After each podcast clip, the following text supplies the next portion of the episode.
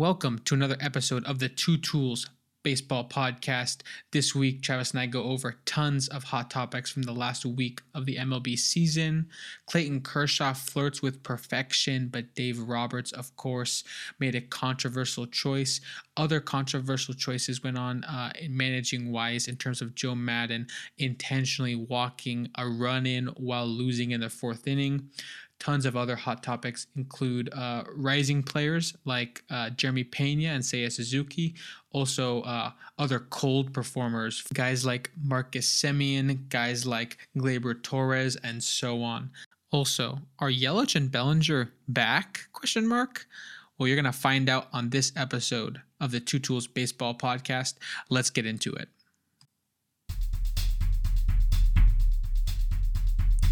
Hello, listeners. My name is Alex Jonitz, and I am joined, as always, by my co host, Travis Miller. I am more of a stats nerd. He was a total stud on his D3 college team, and this is the Two Tools Baseball Podcast. Enjoy. What's going on, ladies and gentlemen? Welcome back to another episode of the Two Tools Baseball Podcast, episode 57. Alex and I are coming to you live Tuesday night, April 19th. We're about just 10 games officially into the season, Alex. Uh, games have been starting to finish up tonight. Some exciting ones, actually. Max Fried perfect game through six. I believe what was just ended in the sixth inning. Uh, don't know which Dodger hitter though, but Hanser Alberto. Hanser Alberto, the unknown hero Yeah. coming through to end it. So we've already seen some crazy pitching performances the last couple of weeks. Max Fried, Clayton Kershaw will get deep, deeper, uh, take a deeper dive into that. But uh, great pitching performances by some very crafty lefties. Uh, but yeah, 10 games into the season, Alex, we're seeing. I I don't want to get too ahead of ourselves, but we're also seeing a lot of teams starting to kind of just, I don't want to say pull away, but we're definitely seeing who's good, who's bad, maybe some fakers, maybe some teams that are struggling early, but we know will pick it up.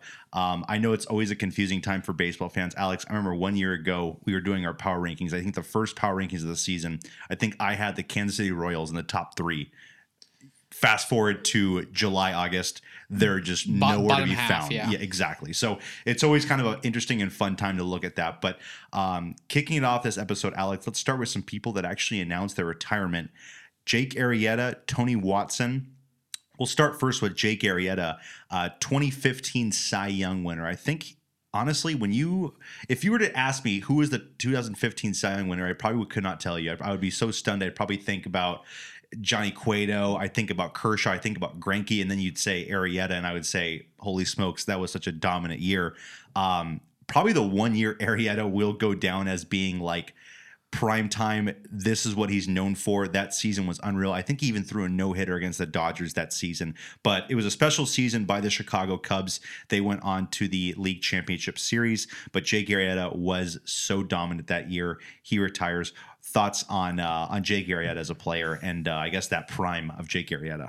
Yeah, overall, uh, definitely a storied career. The 2016 Cubs stuff, you know, helping break that curse. That was definitely just a huge uh, milestone, a monumental kind of you know thing that all those Cubs players that got that ring are gonna kind of be able to cherish forever. Definitely one of the mo- most historic uh, rings of our lifetime. Uh, so yeah, I think that overall, like you said, the Cy Young season is really special. The ring is really special. Um, definitely sort of faded out a bit in the last couple of seasons, so you kind of knew it was time. But yeah, I think overall, definitely just a, a really great player when he was uh, at his best uh, in the in the MLB. Um, switching over to the other uh, recent retirement announcement is Tony Watson. Travis was on the Angels actually last season. Got traded to the Giants. Was a Giant before, as well as a Dodger before, and I think I'm missing one more team. Uh, Maybe the Mets. I'm not 100, percent but um, Tony Watson. Travis. Interesting bit of trivia I saw. Actually, the all-time leader in MLB for holds, which Wow. is really interesting. It just kind of shows he was really good in a in a specific role, dominant in a in a specific role, which was just you get him in the right matchups in the middle of the game, and he will hold down that lead. Super super good at uh, you know the lefty lefty matchups especially, but just overall a career ERA below three um, for a guy who pitched that into you know into his age forty. Um, that definitely just shows uh, a level of extended dominance, kind of season after season in the relief pitcher role. Never really a dominant closer, just always a good setup guy, a good middle of the game guy in the right matchups. Was able to be really dominant in that role. So another guy who, even though might not be breaking, you know, lots of history books, actually some sneaky trivia with him on that holds record. Uh, any other reaction to that, Travis? Did not know that. I know last year um, was put in a lot of tough situations, so I think Angel fans kind of got a different perspective of him. Uh, I think the, the last year the story was inherited runners. I think that was that was the main thing. Yeah. Him and Steve Cishek were always put in tough situations. Second and third, one out. It's like okay, and great. It, you, you kind of have to just say, you know, you kind you kind of got to say sorry to those kind of situations because you know they should be starting the inning with a clean slate, new batter, no one on base. But um, no, looking over his career stats, Alex. I mean, a career 290 ERA um, kind of guy. Go back to actually the main prime of his career was Pittsburgh. Uh, Pittsburgh from 2011 to 2016. He was um, he was probably a great combo with Melancon back in that early teens of the Pittsburgh Pirates. McCutchen, Gerrit Cole, some really good teams that they had back then. So, uh, really good prime there. And then, of course, he made his trip out west Dodgers, Giants, Angels, finished up his career with those three teams uh, from 2017 to 2021. Actually, on the Dodgers in uh, 2017 when they went to the World Series, so he actually got traded during the middle of the season to the Dodgers. So, um, you know, has been a part of a lot of elite and electric bullpens, and uh, yeah, just it, it's fun to see some of those guys that uh, you know, I, you know, Tony Watson will probably get maybe even 0.1% of a Hall of Fame vote, but you know, it, it's just one of those That's guys. okay, yeah. It's, it's one of those guys that you know he had a good career. He can look at his career numbers and say, you know, what he was able to do, uh, really special, especially that prime he played in, uh, you know, 2011 to 2021. Um, some good seasons with some really good ball clubs and was a big impact player. So, uh, two iconic names that I guess we really, um, not I wouldn't say grew up watching, but just kind of as our as our baseball knowledge careers kind of took a deeper dive into like the 2010s era, Arrieta, Watson at their primes in those eras. Basically, when we look at like our high school and even our college days, Alex, those guys are definitely guys that will stick out. Um, uh, especially Arrieta with that 2015 season, what he's able to do for the uh, for the Cubs in 2016, um, and then of course getting a, a, good contract to go to Philly kind of went downhill though from there. And then I think we saw him last year with the San Diego Padres pitching like three games with them, and it was it, it was rocky. It, it, was rocky, and it was kind of just one of those situations where the where the Padres were dealing with so many injuries, they had just huge setbacks, and they just needed a guy to get through. Uh, get through games, and Arrieta was a guy that was on the free agent market or a guy that could be traded for, so he was the guy to get through it. Yeah, hundred um, percent. So yeah, I, I mean, it's interesting to see those guys just kind of decide to retire when they didn't get picked up in the offseason. But overall, um, I think just good to kind of cover on them. Uh, Travis, I'm going to trans- transition now to the first kind of uh, topic of the episode I want to cover on this season. And that is so far, Travis, based on just their numbers so far, I'm going to ask you are Yelich and Bellinger back? Briefly going to go over some of their numbers and then we can kind of discuss I'm glad a, you brought a, that a up. little bit. Yeah. Christian Yelich, Travis, uh, so far this season, he has played uh, 10 games. This is not including games today, of course. They won't be on Fangraphs or, or Baseball Reference quite yet. He's hitting only 242, which is, you know, in terms of an average, nothing like his MVP years, but his on base is almost 400 at a 395. His slugging is over a 450, so 455. It's good for a 140 WRC plus, and a lot of his expected stats kind of show that he could be even hitting even better going forwards um, than what he's hitting right now. Um, so already, Travis, a good start. I think just one homer. He hit a grand slam the other night. Yeah, um, yeah. Uh, against the Pirates, I think. But overall, Travis, he strikes out quite a bit, but he's walking an absolute ton. Over 18% of his at bats end up being walks. And then uh, when he does hit the ball, he hits it very hard. Um, some of the launch angle stuff is starting to finally swing in the positive direction for him uh, because he just had so many groundouts um, in the last couple seasons. So, Travis, give me your thoughts on Yelich before we go over to Bellinger. Yeah, you know, Yelich, I think, was the one guy that I had a little bit more faith in than Bellinger, uh, just because he his bat had not completely gone away. Like you said, he hit the ball, and I think he hit the ball right at people, and Yeah. also he hit the ball on the ground a lot. So if he could just fix his swing and create more of a launch angle swing, that way he could drive the ball in the gap, drive the ball to the ballpark. So um, he's definitely on the rise, I would say. Um, and that and that grand slam was kind of a, a feel good moment because it felt like could this be the tipping point where we get Yelich back to old form? Uh, was his first home run on the season.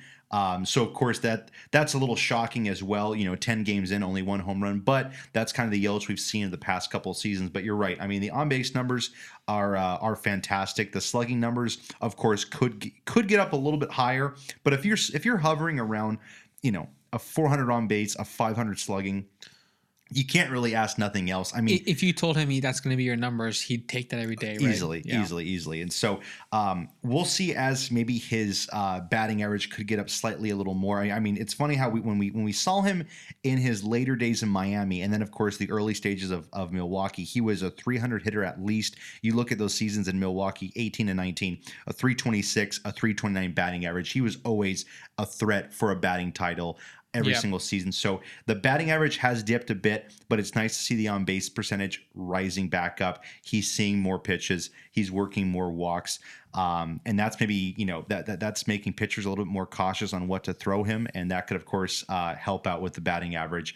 Uh, so you know what I mean, a good start from him, a good start. It, it was funny. I think a week ago, a lot of things have changed. A week ago, the Brewers were looking rocky. They lost the series to the Cubs, and then of course, I think they almost got swept by the uh, Baltimore Orioles. And we're already thinking, oh my God, you know, the Brewers need to get some wins together. They've had a very nice response. Played the Cardinals, won that series, um, and then of course they're doing well now. And Yelich, of course, has been a uh, a nice bright spot with that team. They've really picked it up. So um, really encouraging to see him. I could see him, of course, not returning back to the batting average Yelich, but the OPS easily could I see back at, at 900 OPS this season. We'll see how he does with all that stuff, though. Yeah.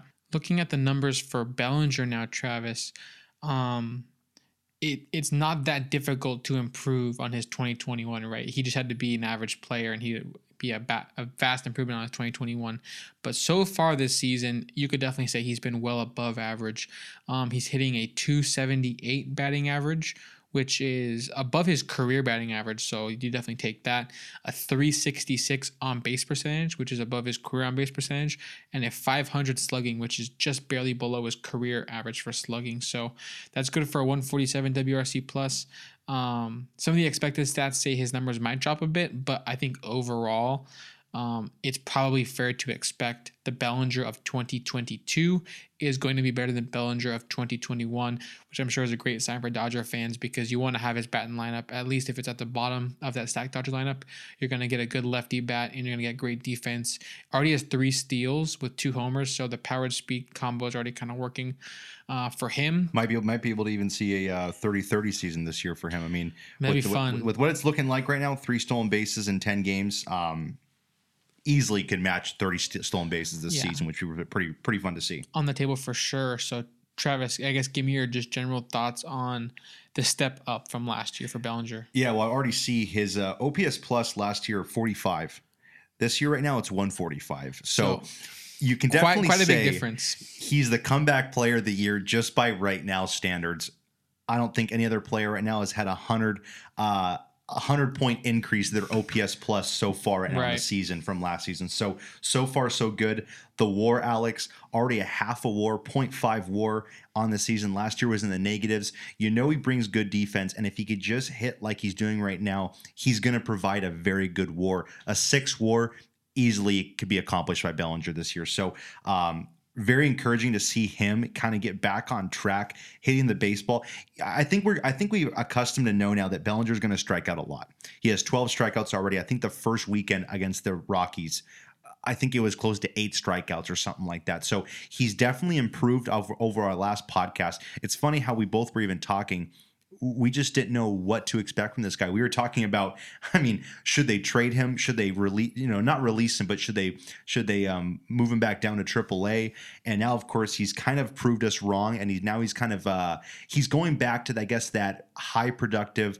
Uh, you know, producing player in Cody Bellinger that we've seen um, in years past. Not to say, and, and that's the thing about Yelich and Bellinger, we're going to hold them to the 2018, 2019 standards where they had just insane monster years. They will never probably have those seasons ever again. But like I said, going to a you know an 866, a 900 OPS would be a fantastic rebound for both those guys right now. And they do play good defense. They do play um, good. They, they, they do have smart base running. Those are two guys that can steal 30 bags, as we are I've already seen for Yelich. Yeah. Bellinger can do the same thing. Right now, he looks like he's on track to breaking his uh, single season stolen base number already. 15 was the high for him in 20. Uh, let's see, it was 2019. That was his career high. Looks like he can break that this season, be a little more of a speed threat. Um, so we'll see. I mean, honestly, right now, so far so good for both those guys. Um, they're quickly rebounding into a very productive player. I think Yelich is at a 0.4 baseball reference war right now. So both guys already at almost half a war. Very, very nice to see. Yeah, uh, great breakdown there. Um, I, it'd be great to see those guys uh, at least being almost like all star level guys going forwards uh, this season and beyond because I think, you know, even though even though you and I like to poke fun at the Dodgers, we both like. I think baseball is better when Bellinger is good. He's Yeah. just such a talented Him player. and Yelich are good. Yeah. And then yeah. Yelich is just a guy who has MVP upside, of course. Um, almost went back to back, and then just the fall off he had. We'd love to see him return, be the spark for the Brewers' offense that they so, so, so desperately need. Travis, I think that if Yelich all of a sudden looks like an all star again, and the Brewers are being dominant in their division, there's no excuse at that point not to make some like a deadline bat Easily. additions because can you imagine like if they actually have the offense above average with that staff all of a sudden the playoffs we were saying last year how they needed the bat uh, and then they got like guys like eduardo escobar Yep. And uh, of course they got willy adames so i mean they made some good moves but the, the rest of the supporting the supporting cast so far has not been that great offensively for them but yelich has been good so hopefully they can hopefully they can continue to, to surround him with you know talented bats going forwards. Travis, now another transition. Let's talk about the Kershaw almost perfect game. For those that don't know, you probably have heard, but in case you haven't, you probably have heard. It was all over, yeah, in, Twitter. in case you haven't heard, he went seven innings perfect in Minnesota against the Twins.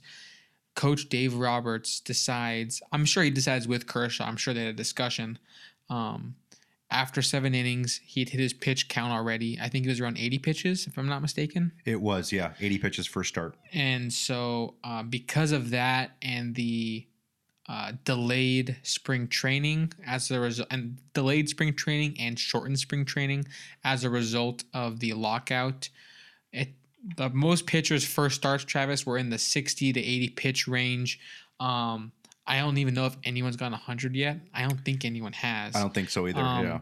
But Travis, give me your initial react, or I guess your just overall reaction, pulling a pitcher in the middle of a perfect game, and of course you put in the reliever Vesia, who I think is a good reliever, but you know you have all-time great Kershaw on the mound. You put in a good reliever, immediately gives up a base hit, ends the perfect game, ends the no hitter. Give me your reaction. It stings, um, and I, I'm sure it stings Dave Roberts. I'm sure it stings Dodger fans because you know, I love Dave Roberts' reaction where they definitely have a bigger and better um, plan this season than having Kershaw go out there and pitch a perfect game. They know that their objective is to win a World Series. They've been very high on that. I think they kept on pointing back to, you know, we're back to a full healthy, you know, 162. We need to prove to America and you know the world that you know the Dodgers can win a World Series. I, it was funny. I, I saw an interview with Dave Roberts, and he's actually pointing out to 2020, and he was saying, "I just want to prove to the world and shut them up that we can win a World Series in a full season." So, um, it you know, going out there and pulling a guy like that, I I know it might sound like a terrible move, but at the same time, I think it's a good move. I think that day in Minnesota, it was it was in the 30s. I mean, you, you're pitching with It cold really, weather it was really cold. you know, who knows what happens after if, you know, if Kershaw goes out there and pitches, you know, pitches into the eighth inning and, you know, something happens, tweaks something, you know, you, you don't know what happens, but at the same time, I, you know, would something even happen? It's kind of that situation. Um, it, it stings. It's a tough situation. Um, I'm not too upset about it, but at the same time, it's a perfect game. What there's been 23 in history. Yeah. Um, it's it's extremely rare. Um, it sucks because Kershaw has yet to get a perfect game. He has a no hitter, but a perfect game would mean a lot. Same time though, you know what? go out there and win a ball game. That's your main objective. I definitely see that. It just honestly, I think the worst thing is it had to come his first start, and every manager and every pitcher knows you're not going to be stretched out your first start, especially when you're pitching in cold weather. Um, it just I, I, don't know I don't I don't even know if the last time I've seen a pitcher throw 100 pitches in their first start maybe Scherzer or Degrom in some freakish start where they're like give me the ball I'm not leaving and they're at like their home ballpark. If they were at Dodger Stadium though Alex I would definitely see and I'd want to say leave him in let the fans rally get him get back behind him um, let's see what he can do. But I think in the circumstances with such the big lead um, yeah, I, I, think Dave Roberts, you know, eh, pulling him was not uh, such a terrible idea. You know, I, I, think that just getting the win is the best thing, the best case, and the best uh, best case scenario out there. But at the same time, it's such a it's such a tough situation. I'm even doubting myself. You know, I would love to have seen him go out there and pitch more, but at the same time, again, you have a you have a different plan for the season. You have a plan on winning the World Series this year, and he needs to be a big piece of that. Um, what really would suck is, of course, if they have they go through another August of Kershaw back injuries, and then you look back at this and say, "Well, thanks a lot." You know, you know, right. you can't really tell the future, but it definitely sucks because it's a tough situation. I think I saw um, the announcer. What is it? Uh, is it Joe Davis? Yeah, Joe Davis. He was saying that it was one of um, it was Dave Roberts' probably toughest decisions in his managerial career. And at first, I was like, "That's the stupidest thing I ever heard in my life." Like he's definitely made tougher decisions, but at the same time, I'm thinking you know what? That is because yeah, you're going to take a lot of heat from the media, and you're probably going to prevent Kershaw from ever getting a perfect game or getting that close, um, which in what could be his last season with the Dodgers. But at the same time, you know, you're early on in April. You know, you're on the road. You're really not playing a game. I mean, you're playing a game that's going on, and you know, during the day, there's probably low viewership for that game you know, it, it's it's it's a tough situation. Hundred percent. I pretty much agree with what you're saying. I do think that um, if I was in Dave Roberts' shoes, you know, I guess I understand both viewpoints. A lot of people will say just leave him in for the perfect game. It's such great history, and I, I do agree with that sentiment. But for me, it just comes down to what does Kershaw want to do, and I'd pretty yeah. much let him decide. Because the one thing he does not have on his resume is a perfect game. Of course, has the no hitter, has a has a 2020 ring, multiple yeah. Cy Youngs, MVP. Um, he's going to be a first ballot Hall of Famer. He honestly, Travis, like there's a chance, especially if they win another ring, there's a chance he goes in like unanimous almost. I feel like he's oh. just such a respected like flawless like resume kind of player. The perfect game would be the friggin' cherry on top. It'd be so perfect. But at the same time, um, if you ask Kershaw and you said, would you rather have a ring uh, or a perfect game plus like maybe say like uh 30% chance uh, you're injured in the postseason. I think he'd probably take the postseason yeah. uh, health. So easily. Um, with that being said, uh, I think he'd rather pitch in October than pitch you know a perfect game in April. You know what I mean? Right. Yeah, and. I do think that some fans um, get really emotionally tied to the perfect game, and I do understand why because it's been so rare. Um, and it would be awesome to see that on his resume. He's the one pitcher, Travis, where it really kind of stings because it would be the ultimate cherry on his resume. Easily. If it was just some random uh, average Joe, it's like uh, first of all, they probably leave him in because they don't really care if he and, gets hurt. And that's funny because we've seen that. We've seen so many average Joes go out there and pitch a perfect game, and you think to yourself, you know, inner circle Hall of Famers can't do this, but just you know, it, it's such an average and, and the, uh, the, accomplishment. And, yeah, or, yeah. The one Dodger or the one guy who who's like a total total legend that has done it is of course Koufax, and him being like the Dodgers yeah. lefty of the mm-hmm. past. Kershaw could have been like the echo, the re, the the repeat uh, of that kind of same legacy of the present, but.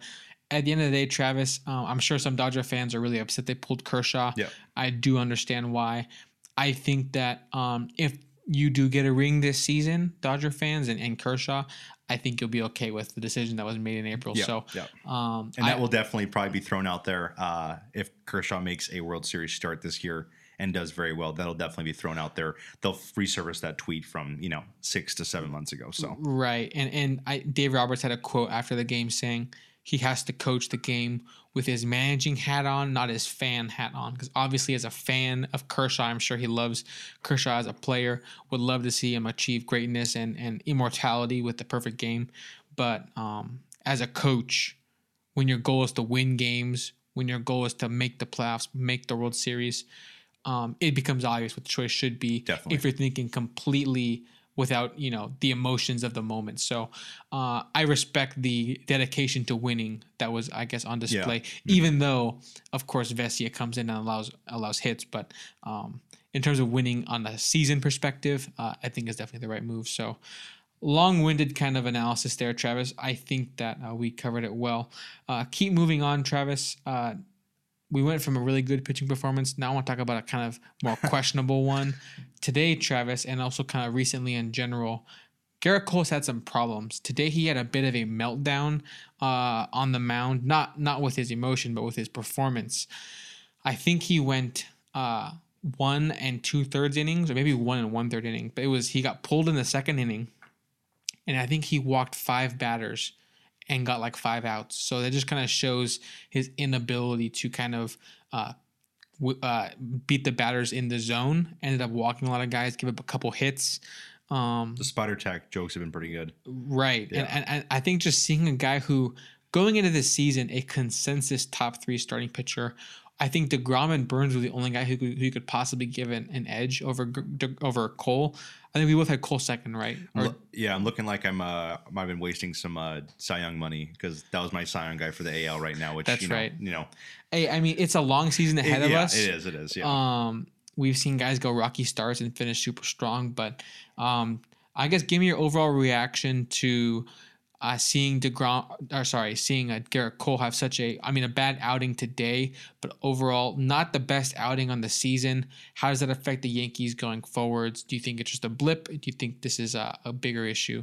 Yeah, and the one concerning number two is you know nine and uh, nine and two th- or two thirds of innings pitched so far. Um, I don't think it's not counting today, but only nine strikeouts. So you're only only averaging a strikeout inning, and this guy, you know, I feel like every single time this guy goes out there, it's seven seven innings, fourteen strikeouts. He's almost doubling the strikeouts for innings pitched. So that's also one thing is he's not getting a lot of guys to strike out as much as he used to. Um, I don't I don't think of it as a huge deal just yet, just because I don't want to, you know, just start making all these claims and accusations, you know, in the first 10 games. I think a lot of guys still have to get it figured out. I'm not even blaming a lot of some of these pitchers for slow starts, you know.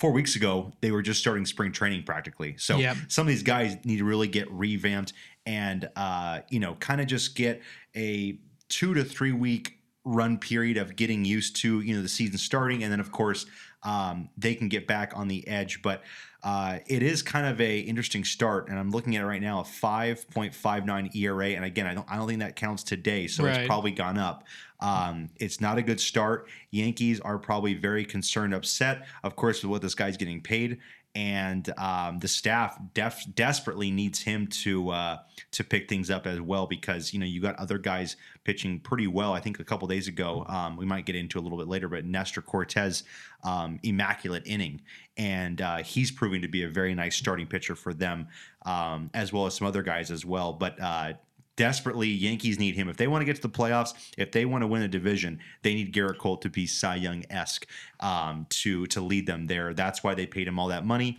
And then, of course, all the offense will pick up uh, after him. But yeah, it, it, it is a, a troubling start right now. Not panicked, not not hundred percent on uh, on the panic button yet, but it's something that definitely needs to uh, be reassessed with with his approach on the mound when he goes and pitches every single time. He's had some tough opponents, but you know, you definitely still need to uh, to beat those division rivals. I think the first game was the Red Sox, second start was the Blue Jays. So those are very high powered offenses. But he, uh, he is getting paid to kind of beat those teams. Exactly. Yeah. There's no excuse for that kind of stuff. So, um, yeah, r- really, r- really need to look forward to see him, uh, you know, getting back out there and uh, performing like he should be. So, uh, definitely an interesting start for him. Yeah, and the funny thing to me is obviously they pulled him because there was a major control issue, walked five batters in less than two innings, but only allowed two runs, and the Yankees still win the game four to two. So it is very funny that, um, you know, obviously they felt like Cole had to be taken out. Uh, you know, let him kind of reassess, reset, get ready for the next start. I was wrong. Only allowed only allowed one hit. So five walks, one hit, three Ks, two earned runs in the 1.2 innings pitched um, one and two thirds. Clarke Schmidt comes in in relief, gets the win, which is obviously big for him to go out there and go uh, over three innings and allow no earned runs. I mean, the whole bullpen allows no earned runs. Travis, this bullpen is actually coming together really well. Uh, assuming Chapman can be Chapman, uh, I think all the other pieces kind of fall in place before him. You have guys like uh, Clay Holmes, guys like uh, I think even Severino, right? Uh, is he coming from the bullpen? I think he. He might have had a bullpen appearance a couple nights ago. I saw him come out, and um, it was later in the game. I'm more than certain, but uh, yeah, electric bullpen so far. and yeah. and, and yeah, Loaisiga and Mhm. and the list goes on. Uh, some of those arms back there, Chad Green, of course. Um, yeah, I think it's honestly really loaded. And if Chapman is Chapman at the end, then I think it is honestly the kind of open that can pick up these kind of starts. If Cole goes out there, gives us, gives us some yeah. runs. Uh, if if Taillon goes out there and has a rough couple innings, this bullpen can pick up these kind of guys. So overall, the Yankees. Um, a lot of Yankee fans, Travis, have very high standards, right? They have this expectation of excellence, and I respect that a lot um, as a mindset for a, a franchise. But people are pushing the panic button. I would say hold tight. I think Gallo has had a rough start that is going to bounce back in a big way. Um, he's hit so many smoking just line drives right to outfielders. Um, that's going to start turning around at some point. Um, so far, uh, other guys like Donaldson, slow start. Um, Higashioka Travis, their catcher, one of the best hitters of the spring training. Yeah. I think seven home runs might have led to all spring training. Has been pretty abysmal, about a 100 batting average Wow, so far wow. in the regular season. I expect that to at least bounce back to some degree yeah. not maybe not maybe not an above average hitter, but at least a you know MLB level hitter. Because right now he's hitting like probably more like a minor leaguer. Um, I expect I expect that to kind of improve a bit. So I think the Yankee fans who are pushing the panic button, I would say not to worry quite yet. It's definitely possible they missed the postseason just based on how good their division is. Yeah. Um, some of the top level AL teams uh, are pretty rich in talent, but overall, I'm not pushing the panic button on the Yankees quite yet. Although you do want to see some improvement from those kind of guys who are underperforming, like Cole, like uh, uh, let me see here, like Rizzo maybe, and Gallo. Of course, I think some of these guys can continue getting better and better. So No panic yet. Um, one thing I'll say is the the Rockies are eight and three right now, and I'm pretty sure the NL and baseball will say the Rockies will not finish over 500. So um, you definitely have certain teams that are performing very well and some teams that are performing very uh, poor right now. So again, we're, we're 10, 10 games in pretty much. Um, it's it's nothing at all to say that you know these teams will pick it up in July August or some of these teams will have a downfall in July or August. So again, it's crazy how as baseball fans I think we get caught up in the other sports, football, basketball where they only have, you know, you know, with football only being what 17 games in the season and Yeah. of course you got NBA 82 games. These kind of starts will be kind of like, ooh, now we really got to pick things up and get things going right now. Like an eighth of our season's already done. Baseball, of course, you're not even, you know, you're barely, you know, one one sixteenth of the way done right now. So there's still a lot more to be, um, you know, thrown out there during the season. So again, yeah, I, I- think right now Gerrit Cole, Yankees, nothing to worry about. Just kind of getting all those uh, all those divisional games kind of over with. The Red Sox, the Blue Jays. Um, you played some tough series. You did well against the Blue Jays, but um, you know it- it's. I think it's just right now it's all based on you know getting those innings in, kind of getting re uh, reassessed out there, and then of course, kind of once May hits, you can kind of pick things up and go forward. But uh, yeah, I mean, it's it, it's funny to always see this time of year when you got some teams that are just doing crazy good, and we both know that ain't gonna last. I mean, last year we saw the Orioles three and zero, Red Sox zero and three. Orioles were already putting up the World Series banners. Red Sox were already tearing down their stadium and you know saying the season's over. But that's right. l- look how both seasons finished. So yeah, Um, just a quick update. So it looks like Severino Travis this year has two appearances, both starting, and actually has a 2.25 ERA. So right now the Yan- I'm smoking. Yeah. right now the Yankees rotation it's looking like Gerrit Cole, Luis Severino, uh, Taillon, uh, Jordan Montgomery, and Nestor Cortes. I think that as a front five can actually be very competitive in a stacked American League East. Um, I'm also going to add that the bullpen, uh, Loaisiga has had some trouble, I guess, but uh, Chad Green, Clay Holmes, um, all have having really good ERAs. Even Michael King so far. Um, Clarkson, especially when you look at some of these other AL rotations, it's not the strongest league with with pitching staff. So, I mean, the I- the offense is what stands out. I, am so I'm looking at the White Sox right now with the Lance Lynn injury. Um, you know, I'm looking at some of these other rotations. I mean, the Blue Jays have a pretty decently good rotation. It's pretty deep, but I mean, yeah, I mean, and, and so far, you know, you know, the Yankees' offense is going to pick things up. You know, they're going to be really good. So, I mean, as long as that rotation kind of can keep everything going, and Cole can kind of figure out what he needs to do moving forward, they'll be just fine. Yeah. also relief pitcher, I believe it's pronounced Lucas Luetge, but he actually has been a, a really big uh, performer for them as well. Travis, uh, you transitioned well into it a second ago, and you're talking about kind of who are the fakers and who's the real deal. I want to talk about that right now.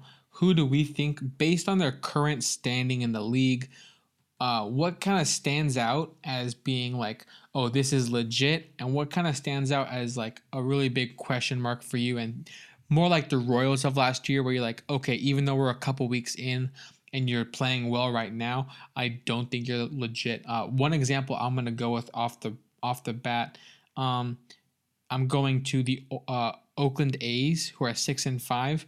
I will say there are some good signs for them. There are some things that are going for them, uh, trending positively that I think um, is great to start with.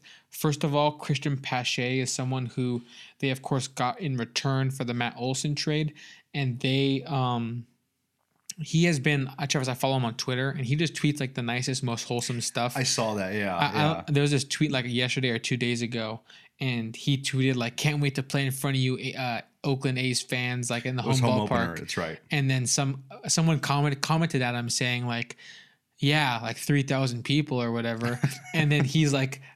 I think my I think he said something like I, it does not matter like what the quantity is, but the quality of the fans. If my fans want to watch me, then I'm excited to play for them and give them my best.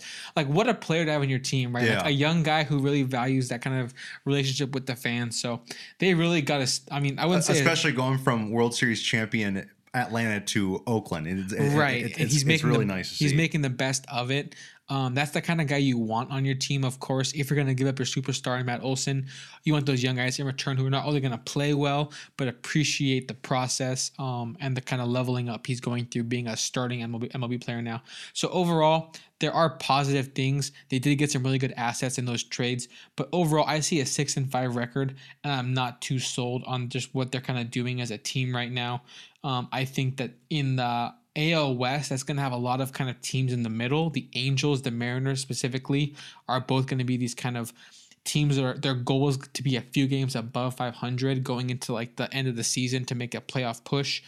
Um, with those kind of teams in that kind of range, I think it'll be hard for the A's to kind of keep up based on just their talent. And I assume they deal a guy like Montas as well. So, uh, with all that in mind, I think the A's a six and five winning record could be fakers at this point. Um, only half a game back of the lead um, before tonight, so I'm they're my first faker, I guess, on my list. But um, I would still, if I'm an A's fan, be hopeful for the next couple seasons. But this season, I don't think so. So and and really uh really shocking best run differential in the AL right now plus 14 which uh they took it to the Tampa Bay Rays in Yes. that in that second series uh, I think they took three or four, and I know the baseball world. I was just completely shocked. I mean, Uh-huh. if you're a betting man, you would go to that series and say, "I'm going to win a lot of money on money line. I'm going to win a lot of money on, you know, uh, the spread of the of the, of the runs. You know, you, put it you- all in the Rays. you're definitely looking at some easy wins right there, but they took it to them um, and really shocked them and took three of four in Tampa. And then, of course, coming home now against the Orioles, it seems like a series they could they could probably take and uh, you know have a very nice start to the season. Of course, I'm with you. Um, Fakers right now above 500.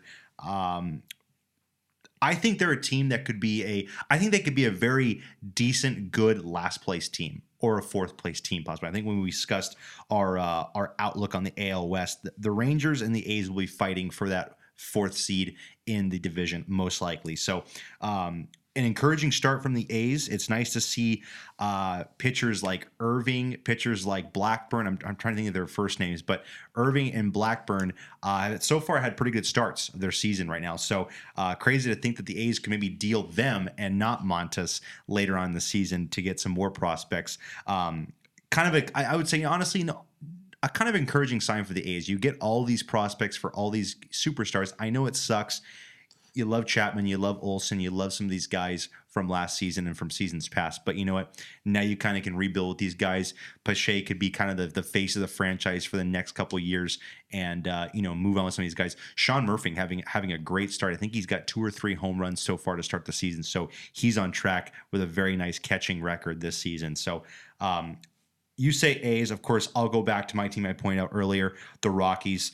Right now, Totally. eight and three. They just uh, came back, beat the Phillies. They beat the Dodgers in the first series. For some reason, I don't know why, but Dodgers in Colorado. I think last year they played Colorado in opening in the opening series.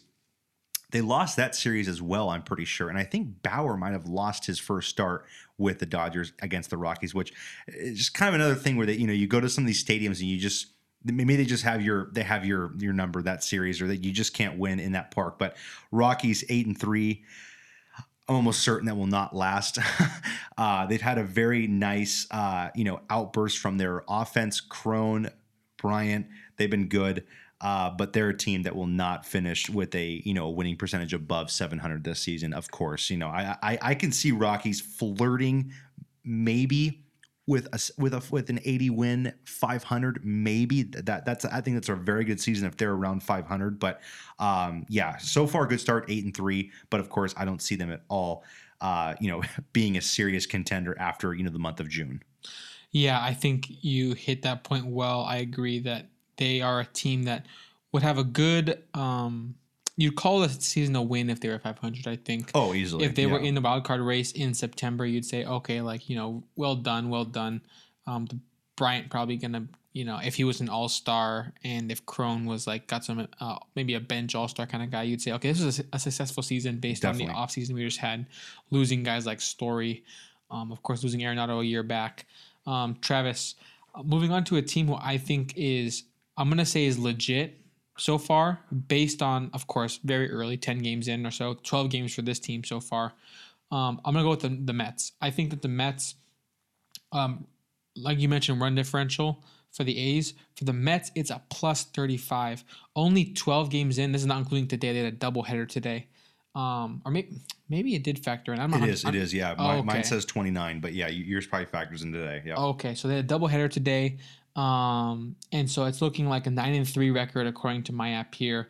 Um, Thirty-five run differential, Travis. That just tells me that they both have the offense working mashing. and the pitching working as well, preventing runs and scoring lots of runs. This is without Jacob Degrom. If they can just be a like a if they can be winning their division when Degrom comes back.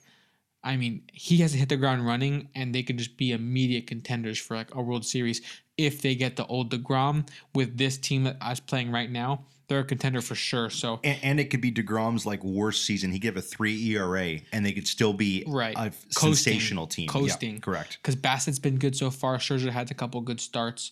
Um, I think Megill's had some good Carrasco starts. as well. I think he has a sub one ERA. Yeah, Everyone is really kind of contributing all hands on deck. I actually picked up Mc, uh, McNeil in fantasy. If you need a utility player, I think in my league he only plays second and outfield, which kind of makes me upset. He should have that. he, should, he should have that third base secondary. If you ask me, he used to a couple years ago. But uh, yeah, I think that everyone's kind of contributing. Alonso, um, of course, the power is off the charts. Lindor is being better than the Lindor of last season, which um, not quite like a Bellinger last year, but he just based on the money he was getting, we all were kind of disappointed in the way he was trending in 2019, 2020, 2021.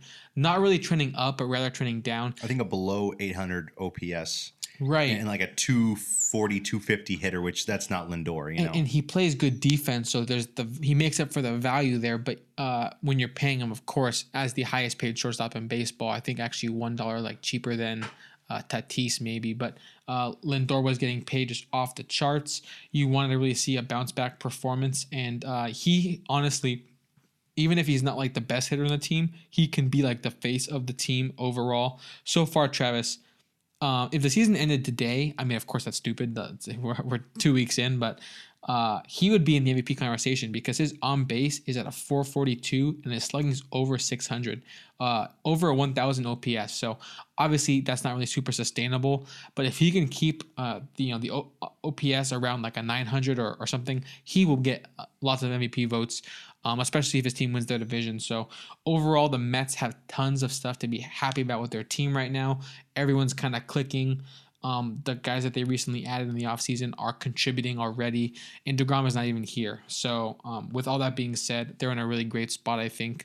Um, I'm excited to see if they can finally have a season where it looks like they actually piece things together without falling apart halfway through. So um, I'm excited. Definitely, I think my team right now that's uh, that's that's doing uh, very very well, and I'll, I'll talk about them. It, it's our team, Alex uh, Angels right now. Okay. Um, seven and five. They just won tonight, beat the Houston Astros. Right now, currently have the most wins in the American League.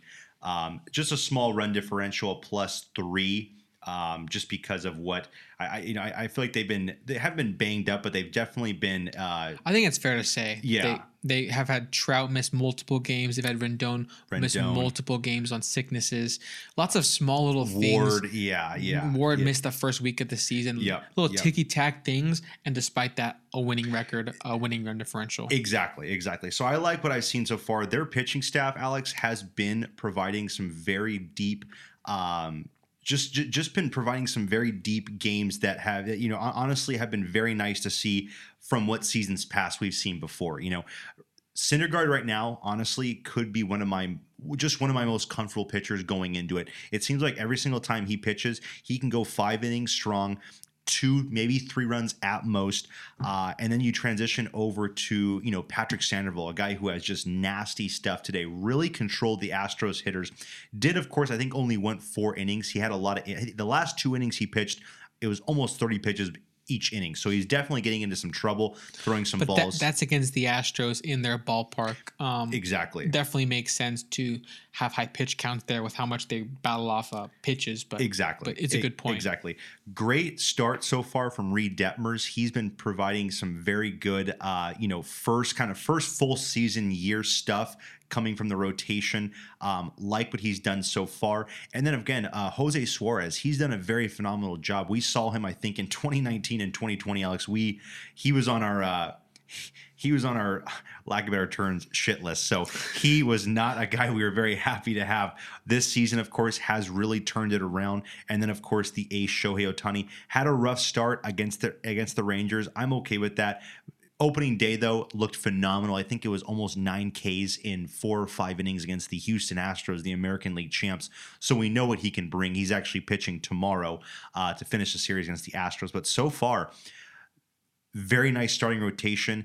Bullpen as well. Iglesias, very, very good end of ball games. I think you mentioned to me earlier before we started recording, Loup has not even allowed a hit yet. Right. He's done very well. Tepera, after the first game of the season where he gave up two home runs in an inning, a lot of deep fly balls in that inning as well. He's really calmed things down. So, very nice job by the bullpen and the starting rotation. And then, as of today, Alex, when you look at the Angels' offense, first in home runs, I believe they're top two in slugging and OPS in the American League and also total bases. So, when you look at that kind of stuff, the offense is clicking, the defense I'll talk about defense in a little bit, but defense is is doing a good job, and also the pitching staff is doing very well. Uh, and like I said, we have seen some games where Rendon's missed some things here or there. We've seen, you know, Trout miss some games here or there. He had a stomach bug to start the season, still was playing opening day, got hit in the hand. Thank God x rays are all negative. But of course, he'll be back. Should be back for Friday's game against the Orioles. I think giving him a couple days off, almost a week off, is a good thing um, to get that thing healed. It's a long season. But you know, so far what we've seen, Alex, what we saw from opening day from Joe Adell to now, it's 10 games in, and actually, I, I, I just am so surprised that he's made just such a swift transition to being a electric power hitter. And honestly, the defense looks so much more comfortable than it did on opening day. We saw some of those routes he was taking to the baseball, and it just it just did not look natural. Um, Brandon Marsh, I mean, he has been a phenomenal player. Taylor Ward, honestly, low key can be the could could possibly be the the heartbeat of our lineup. I would even say. I feel like when he's in the game, the lineup ticks. It's done a really good job. And then of course Fletcher's been out. Velazquez, Tyler Wade, Jack Mayfield, small guys really picking up the job. So it's nice to see that these kind of guys will be on the bench for us. And then of course you got Walsh, Stassi, Rendon. I saw earlier today, Alex Stassi already half a war so far for the season. He already has the same war as Cody Bellinger, and his career war right now is looking to be a 3.3. He look he's looking like he's going to pass his career war this season at a single season. So so far, a great job by Stassi as well. Um, right now, they're clicking. I know we talked about it earlier in the uh, a couple episodes ago about our preseason previews, but Angels are clicking right now, and I think it's something that really will, uh, you know, keep on going on as the season progresses. So I'm really high on them right now. It makes sense. Uh, you and I both watch these games, so we both kind of have a pretty similar uh, perspective on them. I'm sure. Uh, I love the notes you say on Stassi. I think I saw a graphic on the game, not today, but I think it was yesterday. Um, so it could be run, maybe. It, it could be out of date now, but no, it was actually on uh, on his defense. Um, he was uh, Best framer. Well, yeah, uh, I think that's you know that's one of his uh, calling cards at this point. But I think he was tied for the lead in defensive runs saved uh, ten games into the season, uh, tied with Brian Hayes and someone else. I can't remember. I think it was an I saw that. That's right. But That's be, right. you know, being at the tops of defensive runs saved this early is always a great sign. It shows that you're not only being a good defender, but you're that's a stat like WAR where it kind of adds up over games, a cumulative stat, counting stats. So um, it shows that he's actually being out there, you know, a lot. When of course last season, uh, did not get to 100 games. I don't believe he had uh, injury issues. So I'm glad to have him healthy. Um, he's hitting the ball well. He's catching the ball great for our starting pitchers. Our bullpen, Travis, is completely a new look from years past. Definitely. Um, Big names. yeah, of course, adding guys like Archie Bradley, Aaron Loup, Brian Tepera. Tepera had, of course, the really rocky opening inning for uh, his Angels career, but ever since then has been super solid. Bradley has been a hit or miss, but I think overall these are guys who have thrown a few innings of this season so far. So far, uh, of our main bullpen free agency signings, no one has gone above six innings. So give them some time to kind of even Definitely. things out. I think overall our bullpen is looking really, really, uh, really special. I'll say Jaime Barria has been our long relief guy. He's been good in that role so far. Um, and then just other guys like Warren, other young guys. Jimmy uh, Herget, frisbee, uh, nasty frisbee pitch. yeah, he's he's definitely a, a player with lots of upside. I think. Um, Kenny Rosenberg, shout out to him. Uh, I think I follow him on Twitter, but he was just recently called up, gave his first big league start yesterday. Gave up a run in kind of garbage time of the game when we, Angels were down by quite a bit. Um, but I think someone who's young and kind of ready to prove himself. Um, lots of lots of young players with upside that uh, give the Angels something to kind of be excited for. So I like your pick as well. I do think that they are not a pretender so far.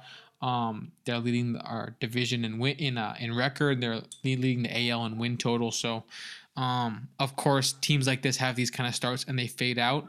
Just trying to figure out, you know, where all these teams kind of stack up. So I'm glad we can kind of discuss those kind of things um, from the rip. So Travis, now we just talked about the kind of the fakers or the real deal of the players, or sorry, of the teams.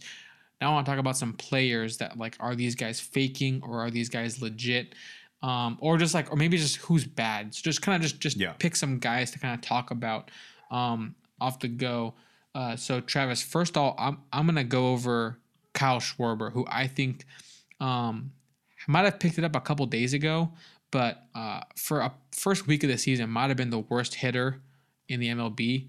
I think he had like Even though an opening day first at bat home run. I think he had one hit in like his first 20 plate appearances and it was a home run. But he was batting like a pitcher almost who like I guess had like one monster swing. But um he's just the kind of guy who you he really did get paid and the Phillies are kind of banking on his offense. So he had a really rough kind of first week that I wanted to just kind of I guess highlight, shout it out. He currently has a negative 0.2 war baseball reference in his first uh how many games has he played here? He has played 10 games, uh, not not counting today, 44 plate appearances, uh two home runs on five hits. So really just a homer or bust almost, feast or famine. Um, which is, I think, by his standards, swinging for the fences is definitely the move. But uh, a 125 batting average, a 200 ish on base, a 300 ish slugging, that is just not at all what you pay him for. I expect him to bounce back for sure. There's no way he's going to be this bad, you know, just indefinitely going forwards. But I just do think it is. Uh, it's a notable thing to kind of uh, highlight just based on you know the Phillies are a team that want to compete in that division, and I don't see them competing at all if their free agent signings are going to pan out uh, more like this.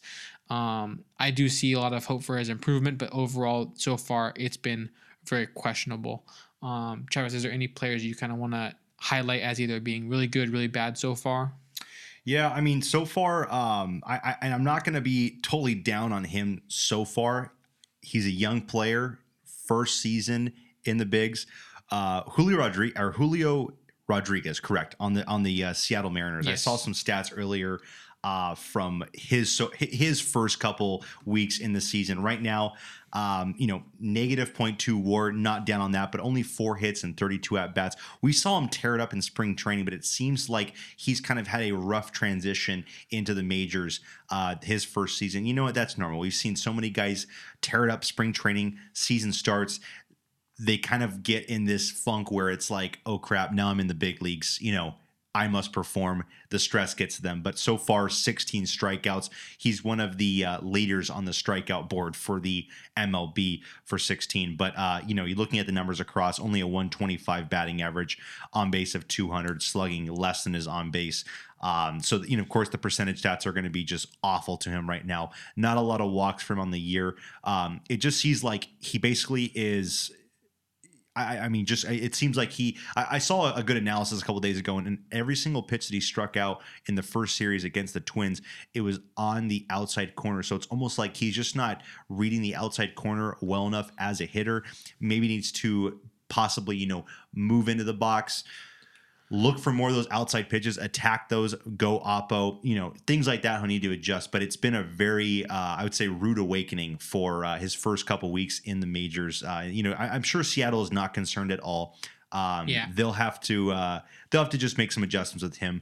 Um, you know, could possibly even see some time in AAA, but of course, I think they really want him at the big league level. They want him and Kelenic to be uh, to be you know that that main focus for the outfield. They got Kyle Lewis, they got Jesse Winker. They can definitely fill in and help out, but you could see Kelenic and Rodriguez kind of platooning in and out to uh, to help uh, both their numbers and kind of pad their stats this season so far. But that's one player I wanted to cover. So far, it's had a kind of a, just a, a, dismal start of the season. Sure, yeah, good to note on him. I think that like you said, they have no reason to be worried long term. But yeah, of course, this season they definitely hoped for a, a, rookie of the year kind of a performance, and he still could get there. We're a couple weeks in here, but um, at the get go, uh, a bit of a rough start. Which you know, many many all time greats even end up having that kind of thing for their first uh, few weeks of their career, even first half season or so. So we'll see how he kind of pans out. Another guy, Travis, I'm gonna talk about in the same boat, kind of, is gonna be Gleyber Torres, someone who. Yankee fans, Travis, like we said earlier, they have these high expectations, um, rightfully so championship uh, history of the, of the of their team. But his uh, season so far has been pretty unimpressive. He has since last season, which last season he was not that great of a hitter. Um, he was below average hitter actually, which compared to his 2019, he was a shortstop who was hitting 125 WRC plus. So he was a you know a really good hitter for a shortstop standards. Who he hit uh, was it uh, 38 homers um, as a shortstop in in 2019. So uh, going from that, and then this year, he has only a 5.6% walk rate, which is down from last year. His strikeout rate's up from last year. So walking less, striking out more. The average is lower, the on base is lower, the slugging is lower so far. Um, and last year was a down year, so he's gotten even worse since last year. Um, and he's not playing shortstop anymore. He's playing second base, and the defense is not even that great. So if the defense is not good from Gleyber, and the bat's not good, then what is what's what's the game plan here? You know, and they're kind of they're in a situation where there's an odd man out in the infield, right? You got Donaldson as the everyday third baseman essentially. Of course, could get some starts in DH if needed, but you really want Stanton uh, at that spot to kind of keep him from getting injured in the outfield. So if Donaldson's the third baseman, if Isiah kind of fell off as a shortstop for defensive reasons, and if Rizzo's your first baseman, then are you really going to bench LeMahieu for Gleyber? If Gleyber is batting like this and LeMahieu currently over a 300 batting average, no, you're going to go LeMahieu. And yeah. then you have this young player like Gleyber on your bench who um, looked like Travis in 2019, untradeable. Yeah. Untradeable player. They thought he could be their you know the, the next judge, the center, the, yeah, the infielder yeah. version Almost of like upbringing of A Rod. right, like this guy is a shortstop and he is absolutely mashing homers. Um, and he's only at that time was 22, but now he's 25, Travis, and has gotten worse every year since then. Um, I think based on some of the numbers, he can improve on this season. I don't think he actually truly is a 161 hitter going forwards. I don't think his on base is going to be at 229 for that much longer. I think his numbers will begin to improve. That being said, him getting back to 2019 seems like really unlikely to me. Yeah, And I think yeah. that uh, you know, their GM Cashman has some decisions to make with what could we get for a Gleyber Torres in the market? Could we help get another um I don't Yeah. then we need another infielder, but get another outfielder, I guess, maybe get another arm. Um I- am not sure what they're gonna address, but uh they have to figure out a game plan here with him. Yeah, and I always thought that he'd be a great fit to, you know, th- this would be a good trade for like a Colorado Rockies. You know, go out there and get a, um, go out there and get a, you know, German Marquez kind of pitcher. I know they just actually extended Kyle Freeland, I think, to a five year deal earlier today. But I always thought him going to Colorado, playing shortstop for them, boosting his offensive numbers would be a really nice fit. Even playing second base, possibly. But you know, I know they have uh, Iglesias over there right now, but pretty uh, w- would be a pretty cool infield to have him at short, McMahon at second, and play third uh, with McMahon second and third for McMahon, and then also Cron at first base. Uh, w- would be kind of an interesting infield to see with that uh, power surge, and then of course you got Bryant in left field. Um, pretty nice offense for And- that right there. And he could hit you know 40 homers if he had a decent year Oh, in. Colorado and that would then boost his value up he can get that kind of late 20s contract he's probably hoping to Easily. get right now if, if he was a free agent next season he'd be in a really rough spot but he has a few years of control to kind of figure things out i think there are tons of teams that are saying okay like maybe we should take a chance on a 25 year old Gleyber Torres with three years of control Yeah. I think a team like you know maybe the Mariners, maybe the Cubs, these kind of teams who are um, trying to compete, but they're not really focused on this season. They kind of want to think, okay, in two, three years, how good can we be? Um, if they can get Torres back to form, if they can kind of notice a tweak they can make with him, then he could be a second or second baseman or shortstop or even third baseman um, for a championship caliber team and be a really big contributor. He really could. He really could. And I, and I'll I'll and kind of pivot off that uh, second base and shortstop position, Alex. I'm also going to talk about Marcus Semien a little bit. Uh, we've seen him kind of just, of course, have a uh, horrendous start to the season as well. New contract, new team, new ballpark, everything with the Texas Rangers so far not going what he's been doing the last couple seasons. I mean, last year we saw him monstrous season most home runs out of, out of a second baseman all time, 45. This season, of course, no home runs, only two doubles, so two extra base hits on the season, batting 128, 190 on base, 179 slugging. So Yikes. nothing is in the 200s when it comes to batting average, on base, slugging. And then, of course, uh, I, I know it's percentage stats, 11 OPS plus. That, of course, will change throughout the season, but just a. Uh, just a tricky start right now for Marcus Semien. I know you might be uh, it might be a little over nervous starting with the new team on the big deal to kind of end your career with this organization, but uh, definitely Ranger fans are of course hoping to see that this guy catches fire and that he can start helping them. Uh, you know. Increase the RBIs, start hitting some more X base hits, hit some home runs. That ballpark should be pretty kind to him. It's a pretty nice hitting ballpark. Um, Corey has already done some damage there, but uh, yeah, Semien so far it's been uh, it's been a rough start to say the least for him right now. But we'll see if he picks it up. Uh, he's a guy that I definitely still am high on. He could still finish the season with you know a 260 average, you know 330 on base, a slugging you know near the 500s. Still could have an 800 or so something OPS. You know, still could be a very productive player for them as well. But you know, tricky start for him so far. Yeah, he's a great guy to talk about for that reason. So far, the new ballpark, the new location has not been kind to him. I agree. Um, I do think, of course, you know, there's improvement to be made here. It's going to happen, but uh, returning back to 2021, it seems like that was definitely kind of uh, a blip that may not reoccur again. But uh, we'll have to see how his rest of his season kind of shapes up. Travis, I'm going to move on to a um, a kind of uh, similar topic. I'm going to talk about a player who has been really bad so far, and I think it's completely fake. I think he actually is going to have a monster year, and so far the numbers are really poor. This is Kyle Tucker. So so far, Kyle Tucker. This is not including today, and today he didn't really do much damage at all to the Angels. So far this season, Travis, a 114 batting average, a 244 on base, a 286 slugging. So this uh, is good for only a 55 WRC plus on Fangraphs, a negative WAR so far. Even though he does play good defense and runs the bag as well, does have a stolen base, uh, two homers, three runs, four ribbies. So the numbers are all really low. They're really small. Um, he has played 10 games. Uh, the walk rate is actually the best of his career. The strikeout rate's about his career average. So I do think that um, that's all in order. He's not, you know, swinging at the wrong stuff or anything. Um, an interesting stat, Travis, is is BABIP. It's batting average on balls in play, and it kind of shows when this guy hits the ball in play, does it land for a hit or does it get go for an out? His batting average on balls in play is 0.077. So when he puts the ball in play, it's going right to guys. Hmm. He's not getting hits on anything. And we even saw a bit, Travis, in when we saw the Angels play the Astros in the opening series. We saw him fly out deep to the warning track a couple times. He just could not help but hitting it to players. So um, a lot of these numbers really indicate a big turnaround for him. Uh, his weighted on base average is around 239. The expected weighted, weighted on base average is over. It's at 450.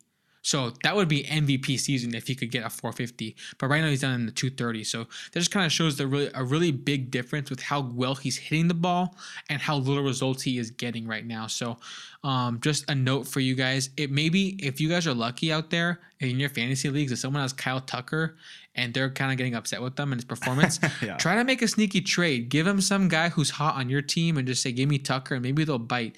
I have Tucker in our league, Travis. I'm telling you one thing. I look at these numbers. I'm not selling them. I'm not. I'm not worried at all. I'm not worried in the slightest. So I think he's gonna have a really monster um, season still, despite this really rough first couple weeks.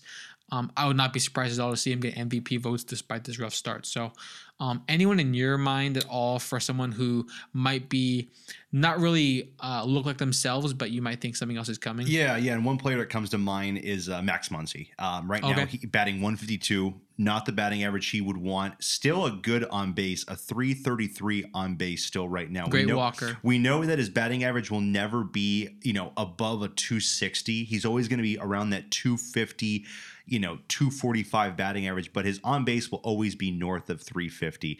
Um, a very good walker on the season, but just the slugging percentage is the one thing of a concern right now. It's at a 303 um, you know, an OPS below uh, 650. And so I know the home runs will come back. The extra base hits will come back to Max Muncy. Um, just a little bit of a, uh, a power outage so far for the first 10 games. But he's a guy that I definitely can see coming back. He's got so much protection in that lineup. Oh, yeah. You know, guys are going to really rally around him, and he'll be uh, he'll be doing just fine, I believe. Come May, come June, um, be a guy that will be up there for uh, for an All Star, and also be up there for a um, you know being a guy that could be out there for you know almost a super utility award, practically with playing second, playing it, first base. If he primaries at second base, I think he uh, he'd be my favorite to win the all Silver MLB, Slugger. All, well, the All MLB second baseman. Oh, yeah. I was going to yeah. say, depending yeah. on the season that Albies and, and and India and these kind of guys have, I think that Muncy's right in that mix. Um, correct. if he is correct. a second baseman. Yeah. Um, going off what you said about Muncy, he just like Tucker has a huge gap in his weighted on base average versus the expected. He's hitting the ball really well.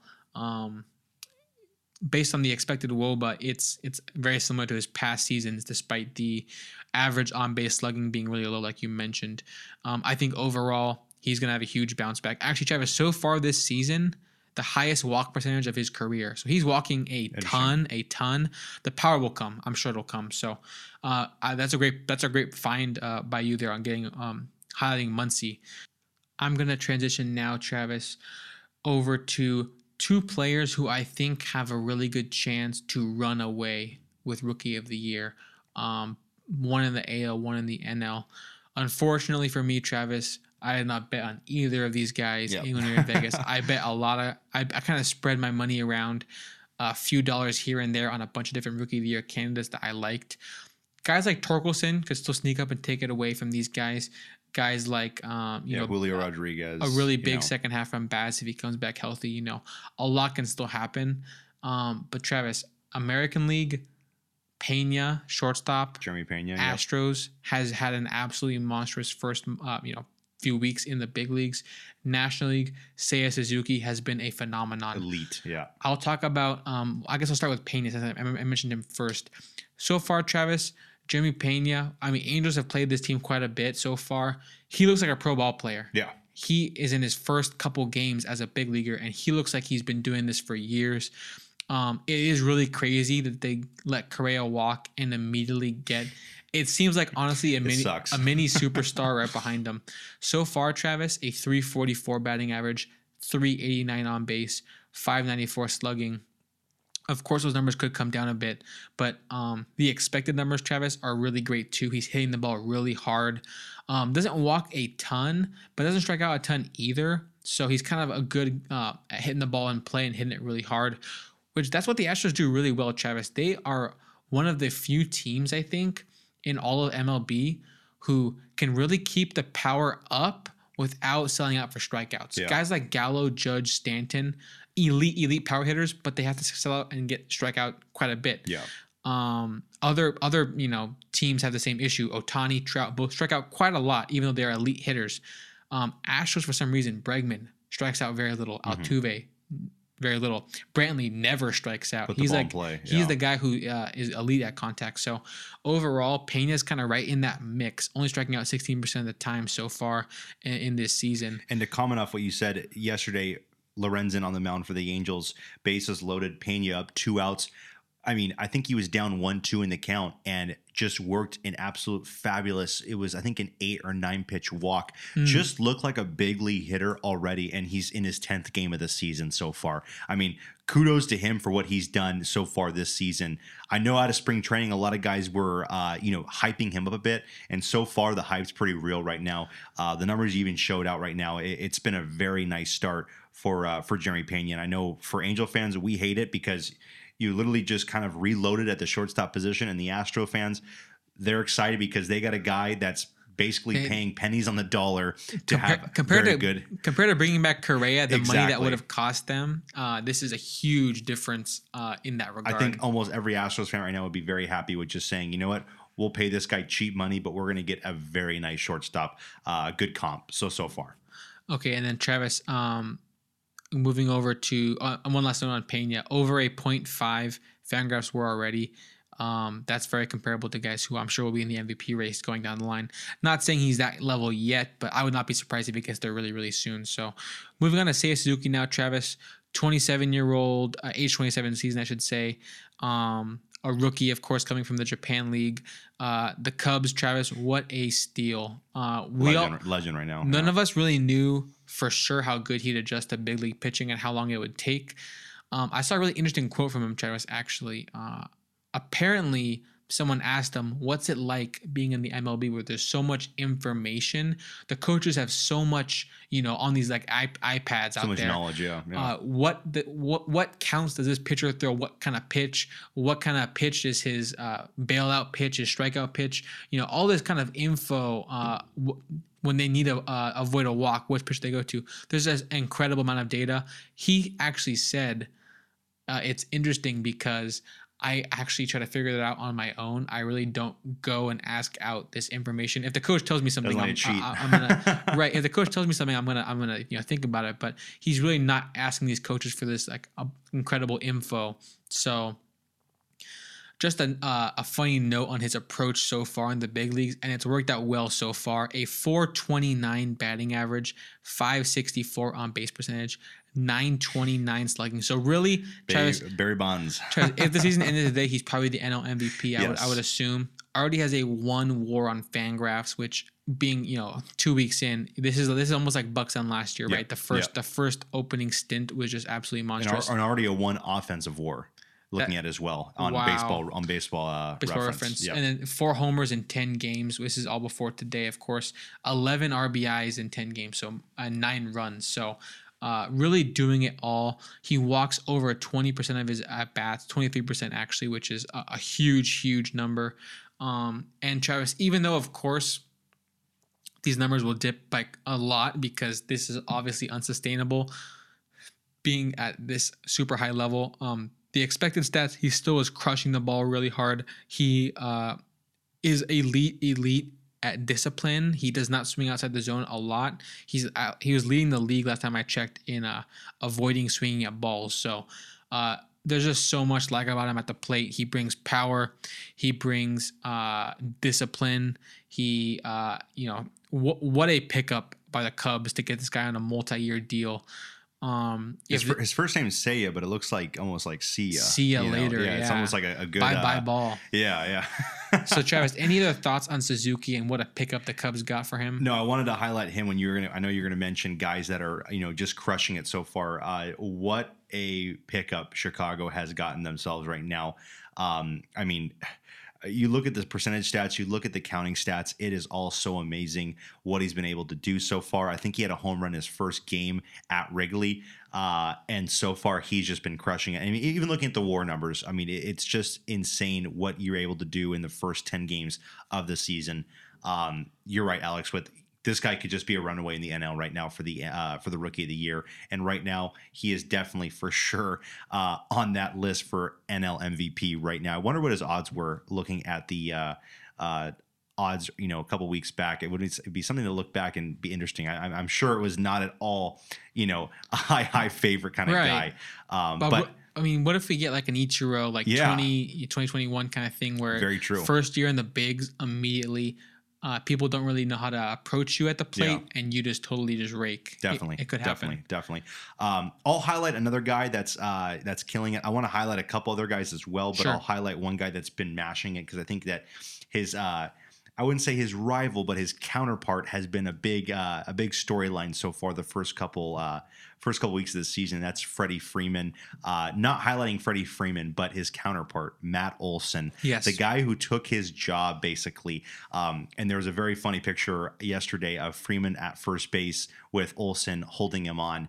And, uh, you know, people are saying, I wonder what their conversations are like. But, you know, I'm sure there's no bad blood at all. Matt Olson, how could you control yourself? He got you traded. got traded to the Braves and then you signed a deal with your hometown team. He's very happy. And you know what?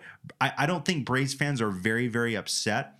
But at the same time, um, I know there's just some uh, some some bittersweet memories right now of Freddie Freeman, and then of course, you know how everything got, uh, you know how everything went down during the last couple months uh, with all those negotiations. But Matt Olson, um, right now, Alex, you know, on baseball reference, he has a 0.9 war, so almost a one war to start off the season. Leads baseball so far in uh, in games played, of course, and also leads baseball with 19 hits in 12 games. Wow.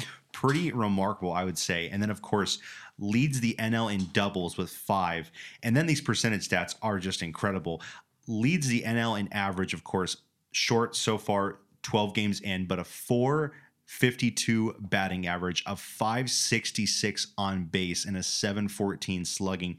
That's close to a 1300 OPS right now. Nuts. He's up there in Seiya Suzuki kind of territory. Seiya, of course, with the slugging percentage over 900 is what's definitely capturing his OPS to be at an all time high. But so far, you are getting so far a career year from Matt Olson. I'm very interested to see how he finishes this year and what he can do for the uh, for the Atlanta Braves this year. I, I know we had a kind of an interesting topic a couple weeks ago when we were talking about you know who is better for the Braves, Olson or Freeman. I really thought Olson was the better fit for the Braves moving forward. He's younger. I think he's going to be, of course, getting more. He's going to be better, and I think we we could agree at the end of this season. I know you think it right now, but the end of this season really could see Olson pretty much overcome Freddie Freeman as a better first baseman. What the way he's been trending the last couple seasons, it's been remarkable for me to say the least. I know you definitely are very high on Matt Olson.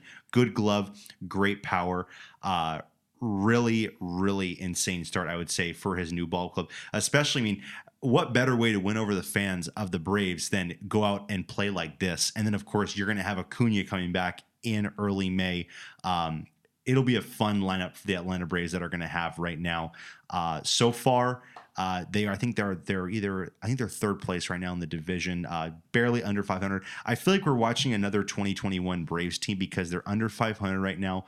I feel like they're just kind of like I don't want to say bored, but you uh, you you definitely could probably see them sneak up later on this season, wild card, you know, get them Especially get- when Acuna is like full strength. And Definitely. The whole team is full strength. Definitely, definitely. But just wanted to highlight Matt Olson. What a way to start his Braves career. I'll tell you what, one thing. If he was starting his career like Marcus Semien, I know Braves fans right now would be booing that. Braves front office right now. They would be hating him Yes. for what Freeman's been doing. But so far, better start than Freeman. Uh, Matt Olson is doing. Uh, remarkable things right now. I was just amazed. You know, 12 games in, you already have 19 hits. That's just pretty remarkable, especially for him being a power hitter. Right now, he's showing that he can actually hit the ball, uh, square it up, and just get base hits. But uh, I know those numbers will change. The batting average and the on base will dip. Um, I don't think of uh, I don't think a five or a 452 batting average is sustainable for a full season for Matt Olson. He's not Ted Williams, but uh, looking like he could be you know close to a 300 hitter this year with uh, of course a remarkable on base, almost near 400 on base this season. So Matt Olson, a great sign. Um, two other guys I will just kind of quickly recap. Alex, um, we talked about, of course, you know, Jose Ramirez being a remarkable third baseman. He is right now still, of course, one of the best third basemen in baseball. Could be the top guy. There are two guys, though, of course, that are really closing in. Machado, what a start he's had. Nolan Arenado, what a what a way to kind of get himself back into the conversation when it comes to top third baseman. We know Arenado's glove is spectacular, but what he's been able to do offensively so far this season, Alex, um, pretty nice to see him kind of break out as his, as the St. Louis Cardinal right now. So far, a one WAR this season. Um, that currently is second in uh, in in all of baseball when it comes to one baseball reference war. Seiya Suzuki has, I think, a 1.1 on baseball reference, but Wow. uh, currently second over all of war. Eight games played so far. I'm looking at these numbers. I'm just laughing at what I'm seeing right now. It's nuts. Five doubles, four home runs in eight games, 12 RBIs. He has a 433 batting average, a 514 on base, 1,000 slugging. Currently leads the MLB in slugging and, a, and currently leads baseball in OPS of 1514 OPS or the 321 OPS plus. These numbers will not sustain. It's always fun to see these, these numbers in the first couple weeks, but oh my God, what a season. What a start for Nolan Arenado. And then, of course, capping on uh, Manny Machado. He has had kind of, honestly, a really sneaky start to this season. I think he really is, he's really putting himself back in the conversation of an elite Hall of Fame worthy third baseman right now um, to kind of pick up the slack with Tatis out. Right now, currently leading, uh, you know, the Major League Baseball in runs with 10, has actually has tied for the NL lead in stolen bases, three stolen bases on the season. And then, of course, a 188 OPS plus right now, almost a 1,000 OPS plus. Very nice start for Manny Machado. Uh, any other guys you wanted to highlight with, you know, just guys that have been off to crazy starts? Yeah, I'm gonna go with the guy who you actually name dropped as who we had as the best going into this season. Yes. That we both picked third baseman, number one on our rankings, Jose Ramirez. Arenado and Machado are both putting pressure, like you said, uh, so far this season, are early going still. But Ramirez has by no means said uh, that he's going to back. down. he's going to back down from this race. Yes, he's going to keep up. Right now, Travis, nine games played before today, forty plate appearances, has three homers, 15 ribbies. That offense was actually really cooking. Of course, uh, Steven Kwan was like the breakout first week Yep, guy, yep. and I'm sure Ramirez drove him drove him in a bunch. Only struck out in five percent of his at bats. That's first of all, that's that's going to go up. That's like too ridiculous. But that just that Yeah. shows how amazing he is at both power and contact combined. Because his average 457, his on base 500, his slugging 886, um, completely mashing the ball. Um, Travis, all three guys we mentioned, Arenado, Ramirez, and Machado, yeah, Nato, Ramirez, Machado, all three of those guys, um, we both can say that they're not fakers. Like Yeah. they, they have been all stars too many times, and all the numbers back it up. Like they, uh, their numbers will go down from where they're at right now, but they are both going to be, they're all going to be in the all star conversation. Interested to see how the NL uh, third base kind of shapes up with so many names. American League as well, because Bregman, of course, had a really good opening series.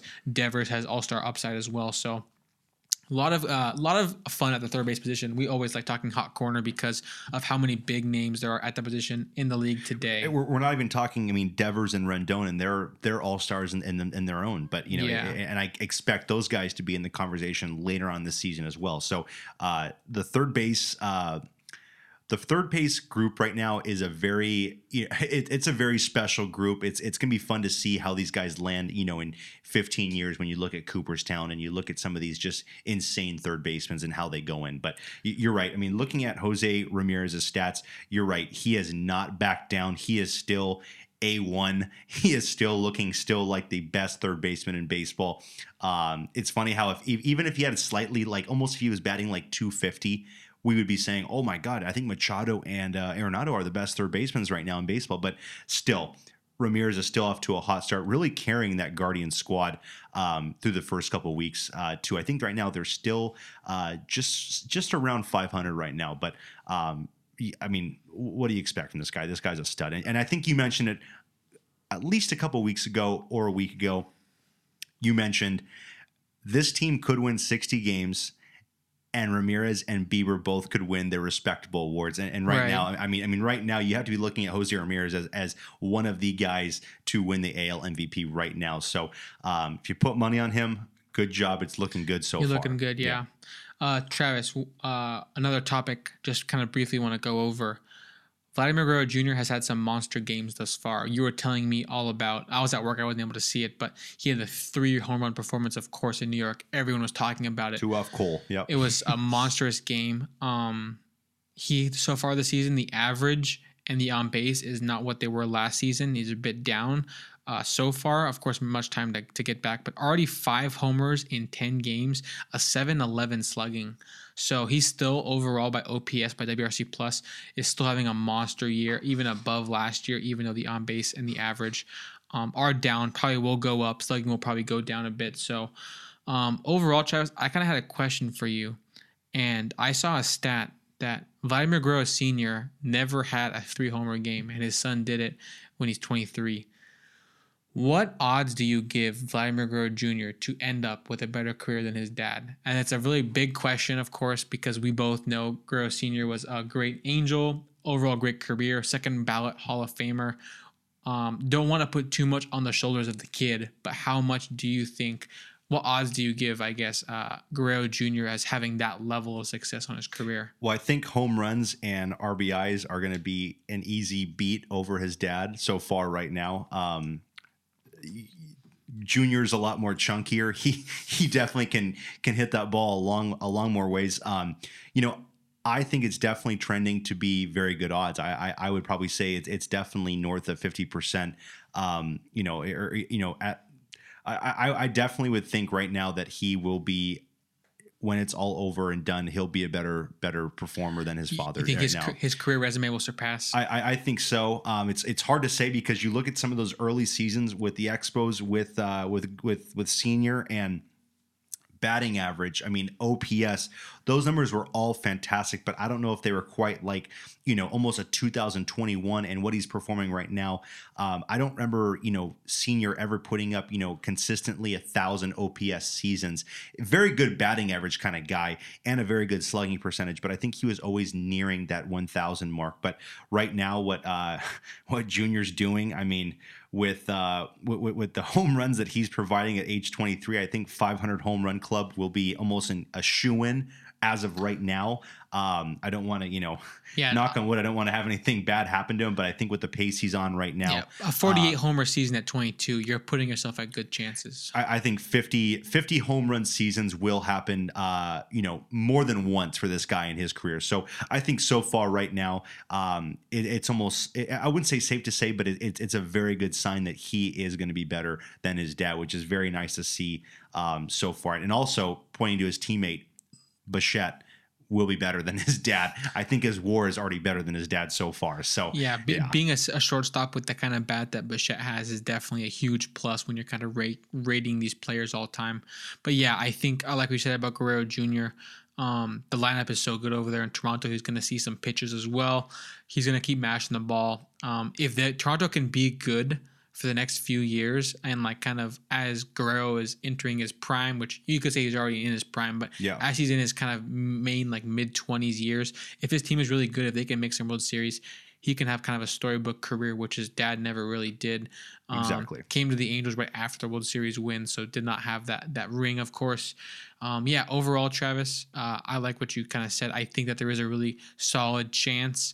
Um, it's hard to. It, it, it feels it feels uh, disrespectful to call these young twenty year olds like Hall of Famers already, but I think Yeah. that we kind of understand that. Um, uh, Not many 22 year olds can hit 48 bombs. right, it's it, it's it's a special elite company, so it's good to highlight that uh, that kind of impressive performance so far by Guerrero Jr. Uh, Travis, I'm gonna do a quick little exercise. I just want to look at the standings and, and leaderboards right now. Just kind of pull them up. I'm gonna try to just take a look, and maybe we can do this every episode or something like that. Um, just kind of really briefly say just something that you learn by looking at it, and just kind of what, what do you notice? And the first thing I noticed, taking a look really quick, is the Guardians had such a hot start. They were the talk of the town the first week. Um, I'm not sure if they already played today. Let me double check. Um, it's Rained out. rained out. So I think they are four and 5 Mhm. So they actually have a losing record. I thought Travis. My perception was like a, like a, couple days ago that they're like this hot team. Maybe they can make the playoffs. I mean, maybe they still could. But I'm just saying, I feel like the talk of the first week was that they were like, oh, like they had a Yeah. Steven Kwan is a beast, which Yeah, he, he yeah. is, and Ramirez is a beast, which he is. But I think overall they got a little too overhyped from the get go. Maybe maybe a bit like the Royals of last year. So I thought they were an interesting team to highlight as like, oh, I thought that they were really um, putting some pressure on the White Sox, but I think right now the White Sox aren't too worried about Cleveland. If anything, I think Detroit and Minnesota are still the teams probably to turn it around. Minnesota also at, at four and seven. I think that really a lot of the hype from some of these other central teams has kind of fallen short. Definitely. Um, any other thoughts on something you noticed, Travis? Yeah, I mean, I'm, I'm looking at you know Phillies four and eight, last in the uh, in the NL East. It's it's a tough division. Um, they've Shocker, had though.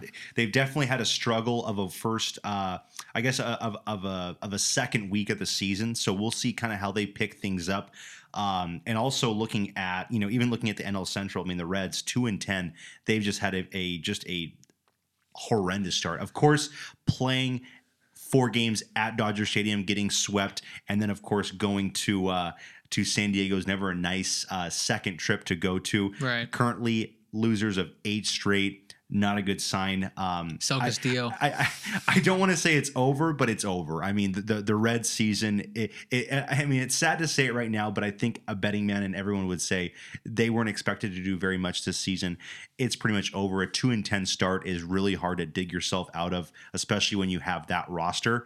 Um, Jonathan India is your future. Castillo is a guy you could really get some good trade traction from, and then of course I think it's is it Tyler Molly Malley. Mally, yeah. Malley. He's another guy you could possibly get some very good trade um, action from as well. So, uh, yeah, I, I mean, just kind of a crazy start right there for that team. Everything else, um, there of course are those sleeper teams. I mean, right now you're looking at uh, you know Angels seven and five, and you're looking at the Oakland A's seven and five. I guarantee in a week that probably won't be the same. Um, those two teams will not be, you know, uh, both up there at the same time in a week. So we'll kind of see how that stuff transitions. But yeah, Philly's kind of a, a tough week so far. Um, but you know, we'll see kind of how they can dig themselves out of. But it, you know, like I said, it, it is a tough, tough division. I think the uh, I think the Phillies actually went to Miami after the Miami Marlins lost two to the Angels, and then Miami pretty much did their damage against the Phillies. Mm, yeah. And that, of course, was uh, Big outing against Wheeler. They had a huge outing against Wheeler. The yeah, Miami really yeah, stuck it to yeah. him. So Phillies will have to bring their A game. Every single division opponent will be a extremely tough opponent. So uh, that they'll have to find ways to kind of get themselves uh, back up into the uh, back up into the win column. So. Yeah, that's kind of my take on the uh, on, so far of these standings so Sure. far. There's a lot of surprising teams, and there's also a lot of teams that uh, you know should be in those positions. Yeah, Final note, uh, like you mentioned on the on the Cincinnati Reds, don't want to hammer on them too hard here. We'll show them some mercy. But last note, minus 34 run differential. I think that's the worst in all of baseball. that is. Yeah, Um, maybe some of that might have changed in the standings today, but uh, that is obviously an indicator that things are not going well. Yeah. Like I've said before, Dodgers took it to them. Uh, but look- I mean, the last series I was seeing some recaps. It was it was getting bad. Yeah. and like I like I've said before, when it's time to sell, it's time to sell. In my mind, I think they should take advantage of the really upside players that they have that are going to be expiring contracts in the next couple seasons. Uh, get something for Castillo while you can. Definitely. A team like the Mariners, a team like the Angels, a team like the Yankees, Red Sox, they will They give they will give up pieces for a good proven ace. Um, yeah, so I think that uh, their their GM should know the assignment right now. I'll just put it that way. Uh, Travis, I guess to kind of wrap things up, two more just small topics, um, kind of storyline topics. First, I'm gonna go to the Japanese league. Roki Sasaki, Travis. It's been an interesting story, but I for, heard about him. Yeah. for those that don't know, I think he's just 20, if I'm not mistaken. So I think they kind of almost consider him a prospect for MLB someday. Um, but he threw the first Japanese perfect game in decades. And then the next outing, he threw, I think it was, if I'm not mistaken, it was seven perfect innings. It could have even been eight. It, it But was. he, yeah. he threw like a 100 perfect pitches, essentially, uh, not allowing anything.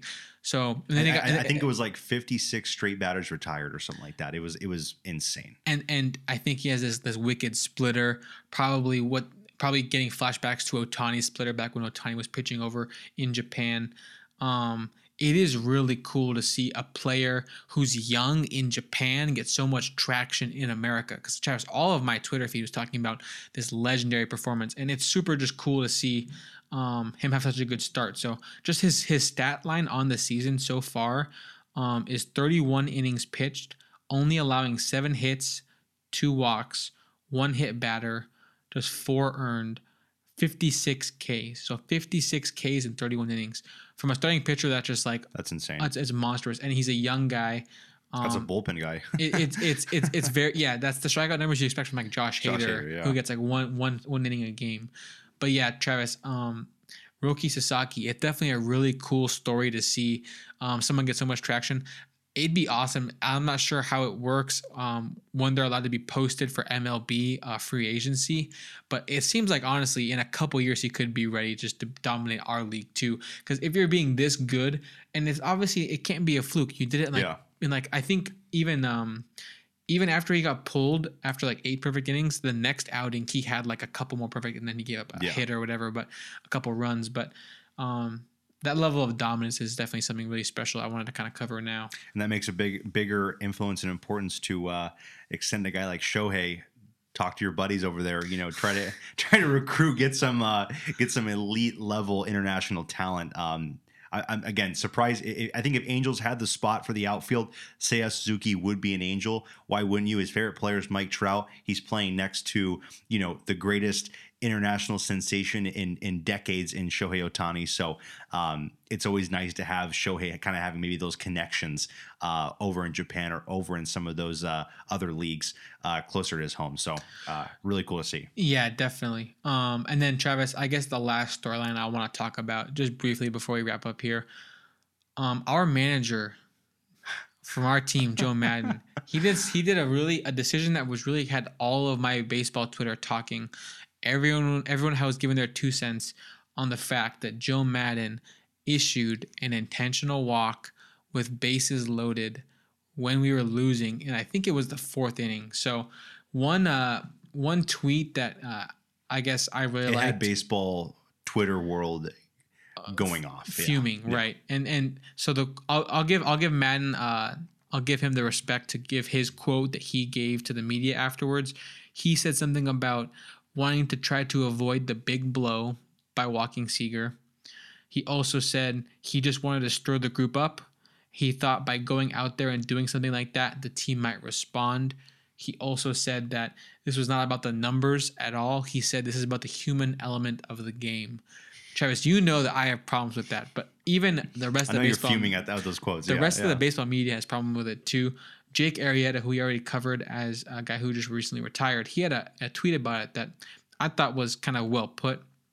He said, walking in a run when you're already down by one with a fresh reliever in the game, you're better off just pulling the pitcher and optioning him to AAA immediately because you're just telling him you have no faith in his abilities. Yeah, Seager's an incredible hitter, but what's going on? Yeah. And one thing I'll say that Arrieta wrapped up this tweet by saying, What is happening to baseball? But this is not a result of like the analytics that people like to blame for everything. This is a result of one manager doing something really crazy. yeah. No number, no numbers support this. And Maddon said that himself. There's no number that says like, oh, analytics say that you should walk Seager here.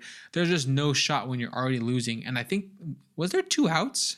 I'm pretty certain there. I was going to ask you. I think there was two outs, and that was the one thing that was just kind of. I, you're you're never. No, I, I, I, again, am sorry. I think there was one because I think that the follow up was a base hit and then like an RBI, a sac fly. So there was a sac fly involved. So I. Okay. think that there was Okay. there was um only one out, but still, it's like Seager. There's double there's double play potential for sure. exactly. Um, even you give up a sac fly, that's the same as walking them. So you're pretty much just saying this my reliever is going to give up a grand slams, therefore I need to walk this guy. Yeah, yeah, Um, yeah. Give me your overall reaction to. I know you watched this firsthand. Yeah. I wasn't able to watch it firsthand. I saw all the highlights and the the, the fuming on Twitter. Yeah, yeah. What was your thought seeing that happen live? Uh, how, what, how does it change your thoughts about Maddon as our manager and just the overall decision making? it's it's funky. I mean, this year we've seen a new uh, kind of insanity, I would say, with Joe Maddon's play calling. Um, some of it good, some of it bad, but it's definitely a difference than years past, and it's interesting to see. Now, of course, the big part about this move is that what was the outcome of the game? The Angels won the game, so of course everyone's going to say. You know what? That's a good move. Maybe maybe, maybe managers should do that more often. I, I I will definitely say that's not a good move. Right. Um, we should not be doing that That inning still allowed two runs like after the fact. So And you know what? It's not like you have. I mean, I'm trying to think of you know some hitter like you know like like, like 2019 second half Jordan coming up. There are certain players I would agree. Honestly, let's walk him. I don't have any faith that we can get this done. especially if it's like ninth inning, Yeah. up by one, Yeah, maybe, or up by two and you walk one in, something like very that. Very true. Very true. But in a situation where you're already losing and it's like the fourth inning and you just pulled your rookie pitcher, you're gonna put in like a rookie reliever yeah, now. Yeah. Yeah. it, it, it, was it was a troubling idea and you, i mean the, the best uh the, I, I love how they they shot the camera to trout and trout was just like looked back and forth like he's like what what's am, am i like dreaming right now like what's going on right now but uh it it was a very um we have not seen that kind of baseball since Barry Bonds, uh, you know, in the '90s, and so you're almost getting Barry Bonds treatment and Corey Seager. Uh, I, I know he hurt us. I think the previous game, um, and the funny thing is that's that was against a lefty pitcher, which I mean, we always talk. If Joe Maddon had been brushing up on his MLB The Show uh, stats, you know, Seager likes to hit lefties. He can hit lefties pretty well, um, and so he gave up a, he gave up a home run. Uh, or, or one of our pitchers, I think Brian Moran, a lefty, gave up a home run to Seager as a lefty, and it, I kind of just was laughing a little bit, saying to myself, you know, it's kind of like it's almost like almost like gamers would know what to what to put in that position. But going back to the bases loaded walk, um, I don't think it's a move that we should continue to do at all. Um, you know, I, I think it's just one of those things where he's he's he's probably I, I can kind of get that, or maybe he's trying to rally the troops and kind of shake things up, but there's really just no kind of um, there's really no explanation. If you lose that game and you lose it big, let's just say that inning is big.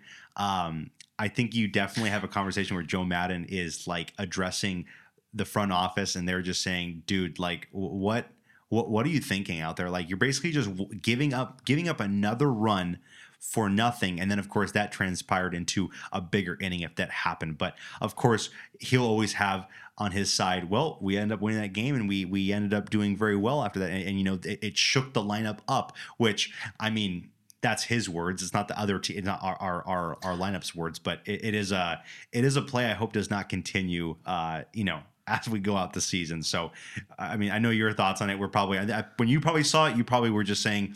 Of course, the Angels are in the are in the media for the wrong reasons again. So, uh, Exactly. yeah, your take on, on the whole thing. Yeah, I think that my, my one of my biggest pet peeves is that there's like no reason. Like the reason was to like shake things up, but if he had like I disagree with it completely, but if he at least had a reason like saying like um he really trusted Warren against the right-handed hitting Garver See, it- on it- deck, yeah, some, yeah, something Yeah. if there was like Seager's six for six in this series, he has not gotten out yet. I am not letting him hit the ball again with us. You know, something like yeah, that. But I, I tell tell me that you really liked our bullpen against the guy on deck instead of the guy in the box. Tell me that you, uh, you know, whatever it may be. But I, the, the fact that he, he, I think he literally said something like, "There's no real reason. I just wanted to shake things up," and like, uh, it just kind of tells me that you know, we we needed a decision maker. We need to make our teams. We need to steer this ship with information that's Yeah. going to help us win.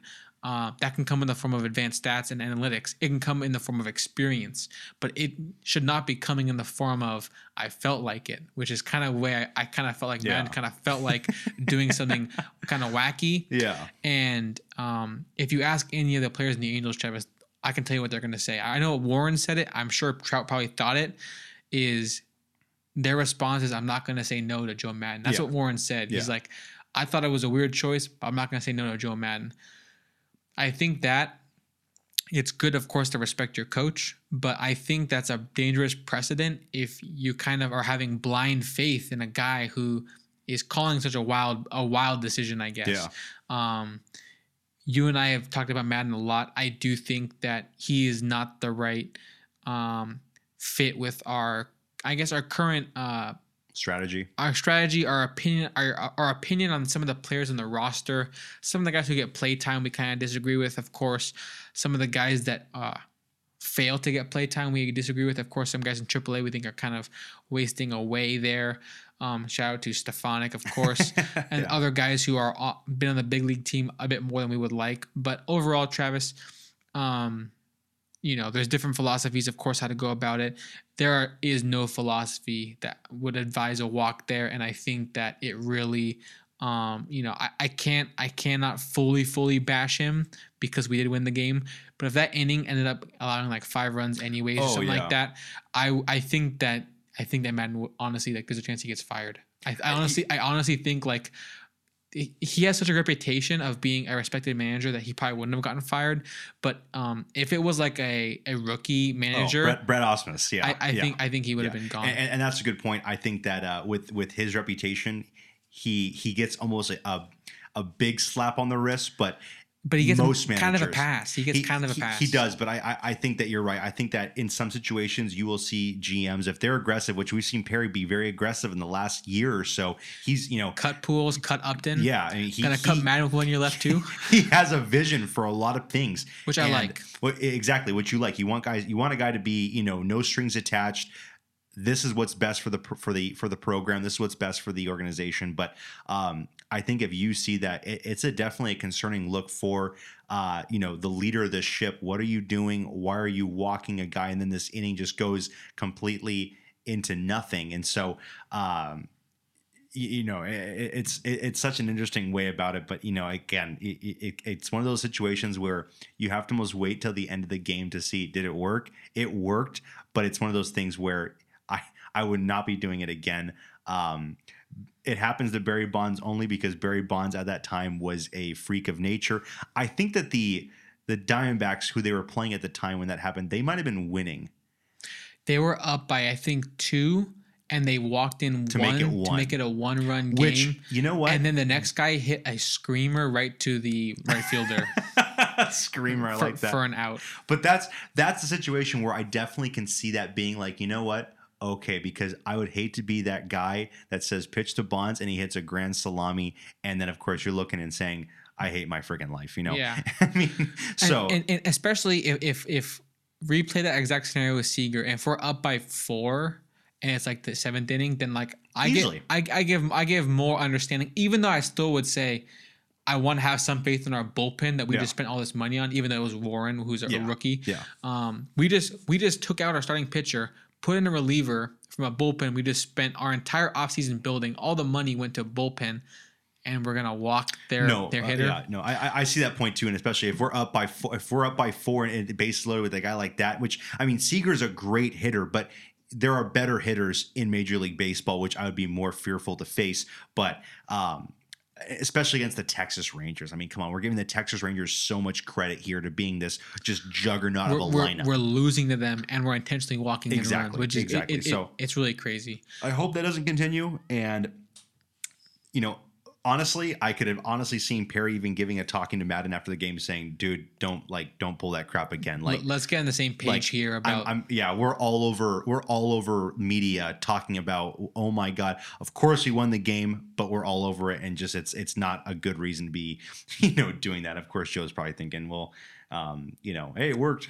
Yeah. no, but uh, what a what a crazy, you know, what a crazy look to see when we haven't seen. I've never seen that in my lifetime, and finally get to see it now. So Yeah. yeah. So that pretty much wraps everything up for this episode, Travis. A lot of topics. I kind of like that format of there was nothing there's no like one big thing to talk about today, so we just kind of did a big grab bag of a lot of little storylines, yeah. issues. Yeah, so got to we got to cover so much ground on a bunch of different teams, a bunch of different players. Hopefully, we hit all the headlines you guys wanted to hear about. Next week, Travis, we will come back again, of course, with all the more topics of the next week of the MLB season. If you made it this far, thanks so much. Uh, like the podcast, subscribe. Uh, come back with us next week as we take you through a whole another week of content. So, if you made it this far, thanks so much, and we'll talk to you guys next week. Presented by Tool Tools Podcast.